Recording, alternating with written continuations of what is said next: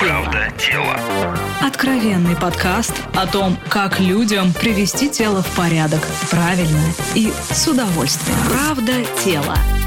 Здравствуйте, это подкаст «Правда тела», где мы стараемся максимально честно говорить о том, что же такое норма для наших тел и почему проблемы со здоровьем и весом стали глобальным вызовом для человечества.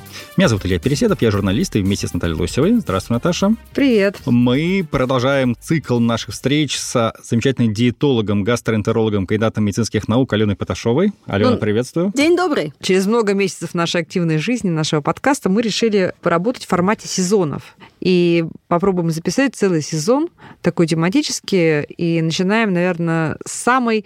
Нет, не самой важной темой, но с той темой, которая в первую очередь почему-то начинает беспокоить людей, которые задумываются вообще о норме своего тела.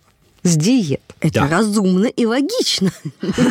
Я бы не удивилась, сказав, Первый что... наш разговор будет про такое очень громкое и для кого-то страшное словосочетание кето-диета. Отвратительное сочетание для некоторых. Для меня, например. Ну вот будем сейчас выяснять, потому что удивительно, насколько я понимаю, за последние года полтора слегка как-то потеплело вот к этому. Видимо, оно как-то устаканилось в самых жестких формах, это отпало, отошло. Просто Она секта, перестала секта быть кето... модной, Да, и- прежде чем Алена нам расскажет на самом деле. Мне кажется, что кето-секта, которая собрала все возможные, так сказать, осложнения и побочки с кето-диеты, она немного поутихла. Но это мне так кажется со стороны. А вот что нам скажет Алена как специалист? А- Давайте, может быть, начнем с самих принципов кето-диеты. Давайте начнем с самих принципов диеты и расскажем о тех вариантах кето-диеты, которые на самом деле существуют.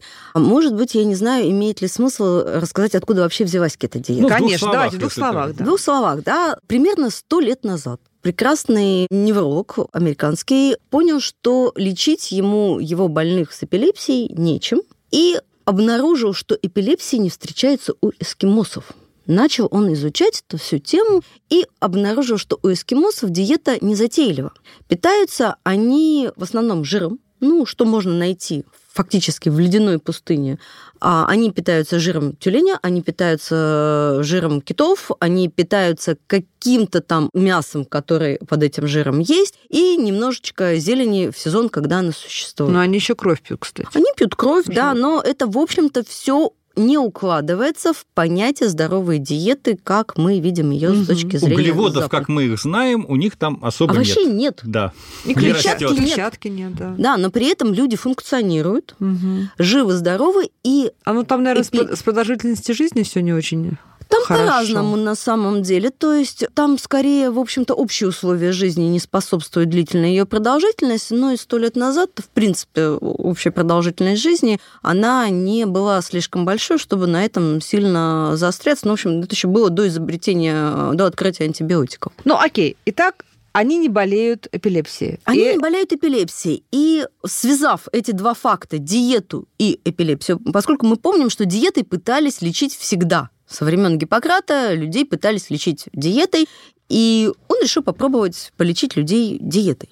И получилось. И Та-дам. теперь это те стало люди- на флаге кето-диеты. Нет, оно стало в эпилепсии. Оно сначала Оно стало мет- методом для работы с эпилепсией. Более а вот того- где, к- как оно перескочило на повседневность-то и на Более вес? того, в 60-е годы от нее отошли. Э, в лечении что- эпилепсии. В лечении эпилепсии, Мгм. потому что э, другой прекрасный невролог изобрел прекрасные препараты, которые лечат эпилепсию, их стали развивать, их стало Мгм. много, и антиконвульсанты вытеснили диетические подходы в принципе. Почему они вытеснили ее? Потому что на самом деле кето-диета в том самом ее правильном, идеальном виде это мучительно и сложно. Да? Это нужно считать калории, это нужно считать макронутриенты, это нужно добавлять обязательно дополнительные питательные вещества, и помимо всего прочего у нее есть разные побочные эффекты. И те пациенты, которые получили возможность выпить таблетку и не соблюдать вот это вот все, они радостно отказались от диеты в пользу таблетки. Человека, Но страдающего эпилепсией, Да.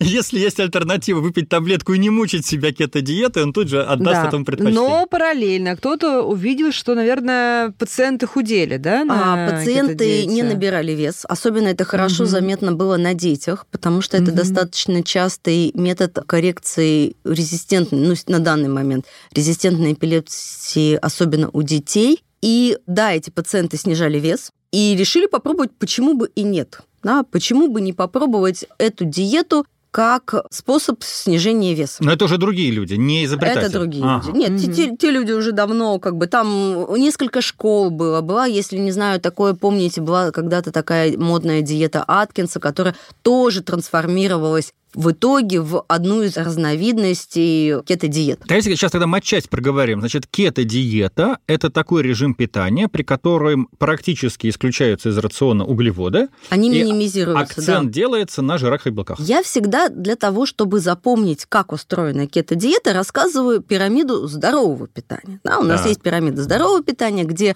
углеводы должны составлять примерно 30% нашей калорийности, калорийности, 20% примерно, там, ну, всегда плюс-минус 5% должны составлять э, белки, и, соответственно, оставшиеся 5-10% должны составлять жиры. Так устроена пирамида здорового питания. Она чуть-чуть реформируется, мы про это поговорим, но, по сути, база макронутриентов остается примерно такой. Там плюс-минус 5% гуляют, ну, все живые люди. И вот кето-диета – это перевернутая пирамида здорового угу. питания. Она просто стоит на ушах. То есть у нас 70%, ну, там больше, там зависит от модификации диеты, идет на жиры. 20% по-прежнему это белки, и остаток 5-10% это углеводы. Вот и все. Здесь очень важный момент понимать, что переворот совершается по калориям. Да, то есть количество съеденной пищи уменьшится, потому что жиры в два раза более калорийны. И, в общем-то, на самом деле, почему она работает, тоже очень понятно. Здесь нет... Э, почему она работает? Потому что состояние кетоза в первую очередь характеризуется таким простым и понятным всем состоянием, как тошнота. Когда вас тошнит, или подташнивать. А тошнота почему? Потому что кетоны в крови, которые появляются, вот то самое, почему она кет, она кетогенная, это состоит из двух как бы слов. Кетон и создавать. Кетон это что? Кетон это ацетон. Другими словами, это... Вот почему э, часто от людей, которые на кетодиете, разит ацетоном. И да. которые на голоде в том числе. И которые на голоде, потому что голод – это естественное состояние кетоза. Физиологический кетоз – это голодание. Вот. Есть еще и патологический кетоз, который возникает у пациентов с сахарным диабетом, да, когда идет нарушение функции, и один из э, симптомов кетоацидотической комы – появление вот такого резкого ацетонного запаха от пациента изо рта его, и это то, что помогает ее диагностировать. Ну, оставим пока сахарный диабет. Итак, люди на кетодиете испытывают состояние кетозы. Да. И я так понимаю, что это я сейчас говорю со стороны адвокатов, это диета, что это короткий период, а потом вроде как все должно нормализоваться. Или это Нет, так? они постоянно. То есть если mm. мы говорим о кето-диете в классическом ее понимании, то здесь идет переориентирование организма на другие энергетические функции. Да, то есть для того, чтобы функционировать, получать энергию, наш организм может утилизировать углеводы, а может утилизировать кетоны. Это просто другая история, другой метаболический путь, который позволяет нам функционировать в условиях голода или в условиях поедания исключительно жирной пищи. Но недолго. Ну, вот эскимосы долго могут. Ну, Тут то есть природой это это заложено, получается? Природой это заложено, да. То есть это, природой это заложено, этот механизм есть, и он в разной степени развит, и он есть у нас у всех. Нет, друзья, тут, видимо, надо как-то различать, что, с одной стороны, есть кето-диета как непродолжительное переключение на эту систему питания, вот людей, которые хотят либо там вот снизить вес, либо что-то еще, а есть попытки именно кето-питания, то есть на постоянной основе так жить, ну, это вот как бы основные популяризаторы. Такое ощущение, что как раз жить, если уж совсем перейти на кето-питание, это гораздо здоровее, чем периодически приходить на кето-диету. Я бы не сказала. На самом деле, я не фанат фанат кето-диеты как таковой. У кето-диеты есть прекрасная облегченная версия, которая называется диета low carb high fat, низкоуглеводная, высокожировая диета. Угу. И ее можно сделать очень здоровой и очень полноценной, и, в общем-то, таким Например? аналогом средиземноморской диеты. Про средиземноморскую диету у нас будет отдельный разговор, а вот можно на пальцах, вот рацион там суточный. Вот это вот да, кето-диета и облегченная версия. Чем они вот в ложках будут отличаться? Они будут отличаться количеством овощей, который будет есть человек. То есть там увеличивается количество зеленых салатов, mm там увеличивается количество овощей, так называемых некрахмалистых овощей. То есть все, что растет выше уровня земли. Все подземные, а, есть... там свеклы, морковки и так далее, картошки человек не ест. А ест, например, много салата. А, то есть углеводов все еще мало, но мы жиры добавляем... Э, дополняем... Углеводов больше. Чуть больше, но жиры больше. дополняем зеленью. Жиры дополняем зеленью, и жиры в варианте low carb high fat, как правило, все таки с ориентацией на то, чтобы это были хорошие растительные жиры. Так, ну подождите секундочку. Вот а, давайте... то есть не животные, не свининка такие, да? Ну, свининка тоже можно, угу. да. За что я люблю вот эту версию, light-версию, да?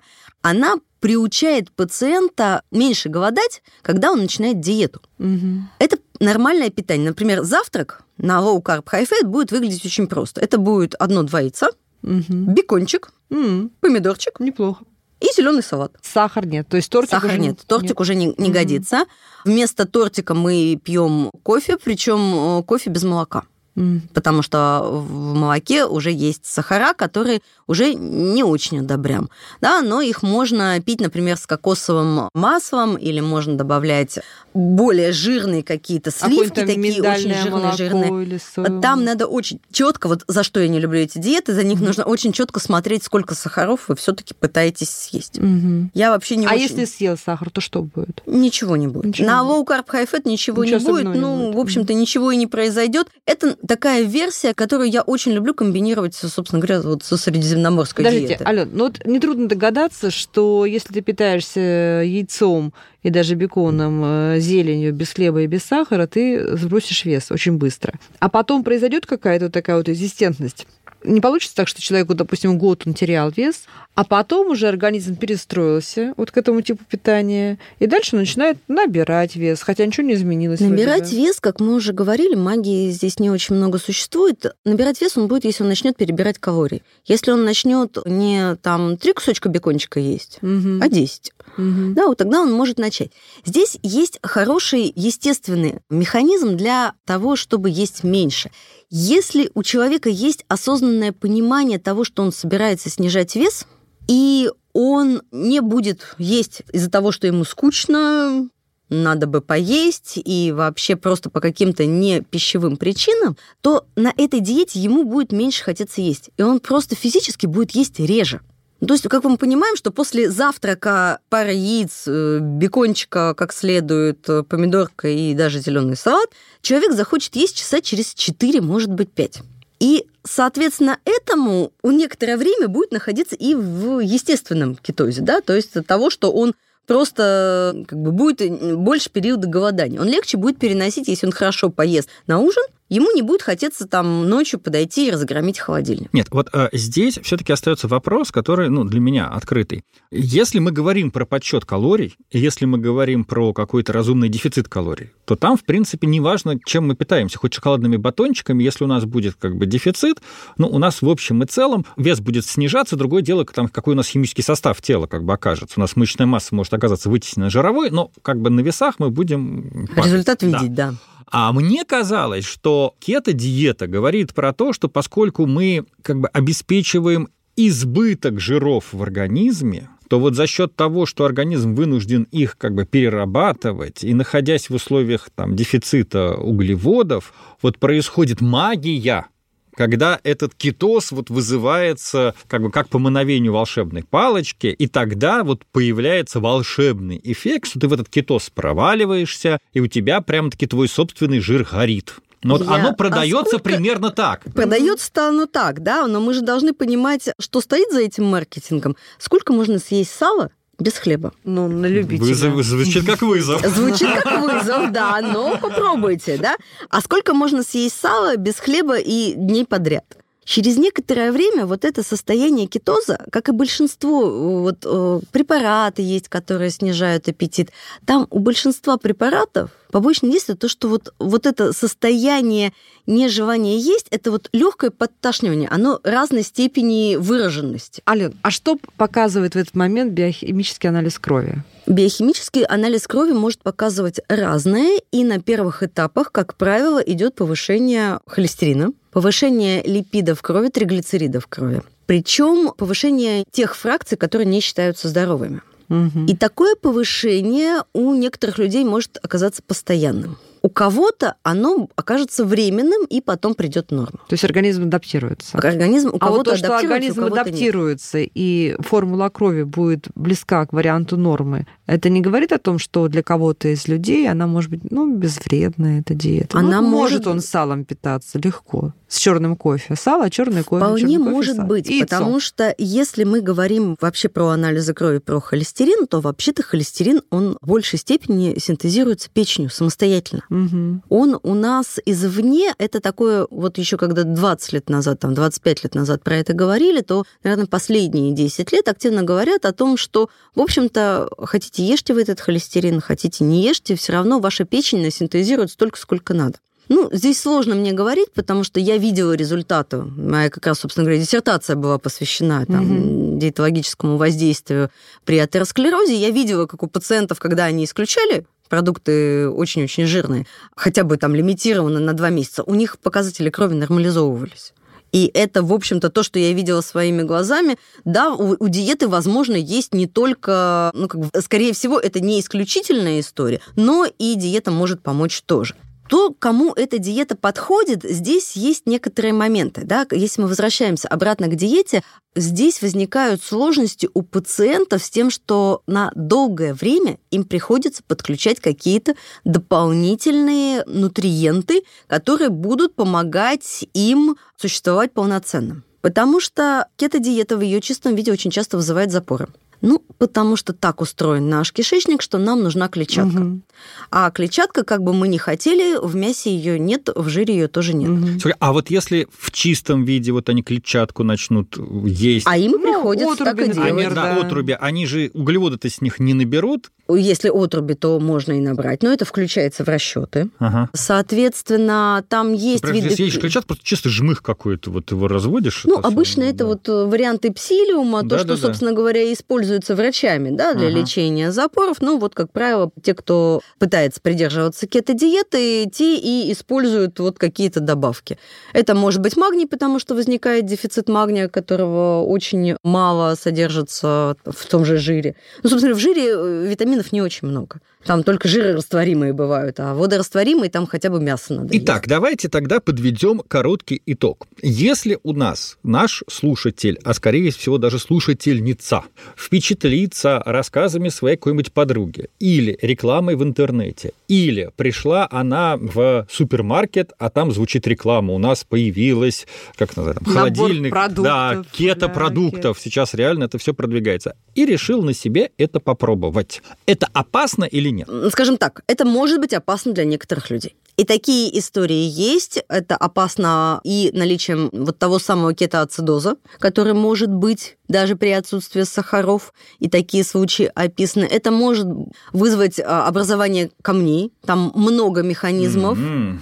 То есть, То есть э, вообще камни обывателю лучше с этим как бы лишний раз не. Обывателю лучше один раз проконсультироваться у врача, который, скажем так, кето-френдли. Мгм. Только чтобы это был не нутрициолог, который закончил какие-то, да. да, Мгм. хорошо, если недельные курсы, или сам там, а все-таки дойти до клиники. Есть клиники, которые этим всем занимаются, и в принципе... Окей, ему сказали, ему ей сказали, что опасности нет. Дальше. Сколько надо в это играть, чтобы получить результат? Потому что у меня такое ощущение, и вот по моим наблюдениям я вижу, как, знаете, там строгость законов э, уравновешивается необязательностью их выполнения. То есть, как в случае с веганами, люди, которые симпатизируют кето-диете и которые реально в состоянии прожить на ней хотя бы пару недель, месяц, ну, это две разные группы. То есть, как бы Но симпатиз... я видела потрясающие результаты внешние с точки зрения потери веса. Правда, всегда они сопровождаются, как правило, землистым цветом лица, Да, у них с кожей усталостью проблемы. Ну, далее. то есть это та история, которую я еще раз говорю. Во-первых, я люблю более облегченную версию, да, ее Мгм. можно сбалансировать. А во-вторых, я за то, чтобы так, а за может вами быть, тогда наблюдал порекомендовать врач. людям начинать с облегченной версии, а потом, если Да, что, пойти по, по, по я обычно так и рекомендую. Плюс мы в компенсацию назначаем витамины, назначаем минералы для того, чтобы вхождение в эту диету было комфортным и не было побочных Смотри, эффектов. что я услышала. Я услышала, что да, она может быть не смертельной, но может вызвать и довольно серьезное расстройство. Но при этом для меня это однозначно уходит в список тех диет, которые являлись бы для меня насилием над организмом, то есть неестественными, не такими неполезными с Но точки все-таки зрения, мы там, не эскимосы. Да, мы не эскимосы. мы Ну и как бы другом месте. эскимосы, они так стали питаться не от хорошей жизни. То есть как только эскимосы попадали в другие как бы широты, они тут же Нет, я думаю, я думаю, тут есть другая по-другому. история. Нет, я думаю, что это история эволюционная, и, скорее всего, ну, проще говоря, выживали те эскимосы, да, те... Которые э, могли так Да, питаться. э, с тем генокодом, которые так могли питаться, остальные погибали раньше, не оставляли потомство, потомство тоже погибало рано. У нас, между прочим, есть острова на Земле с э, таким высоким фоном радиации, где любой из нас получит лучевую болезнь, пожив там пару недель, а там вполне себе живут коренные народы и адаптированные поколениями просто потому, что, ну, просто эволюционно. Даже наша способность усваивать молоко, она тоже эволюционная, и тоже Об выжили те, кто этом мы да. поговорим уже Да. в другой раз. Напоминаю, это был подкаст «Правда тела». С нами была диетолог, гастроэнтеролог, кандидат медицинских наук Алена Поташова. Алена, спасибо вам огромное. Спасибо. А дальше будем продолжать говорить про диеты. Я думаю, это будет очень интересный сезон.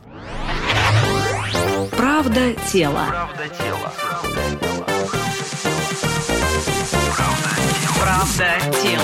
Слушайте эпизоды подкаста на сайте ria.ru в приложениях Apple Podcasts, CastBox или SoundStream. Комментируйте и делитесь с друзьями.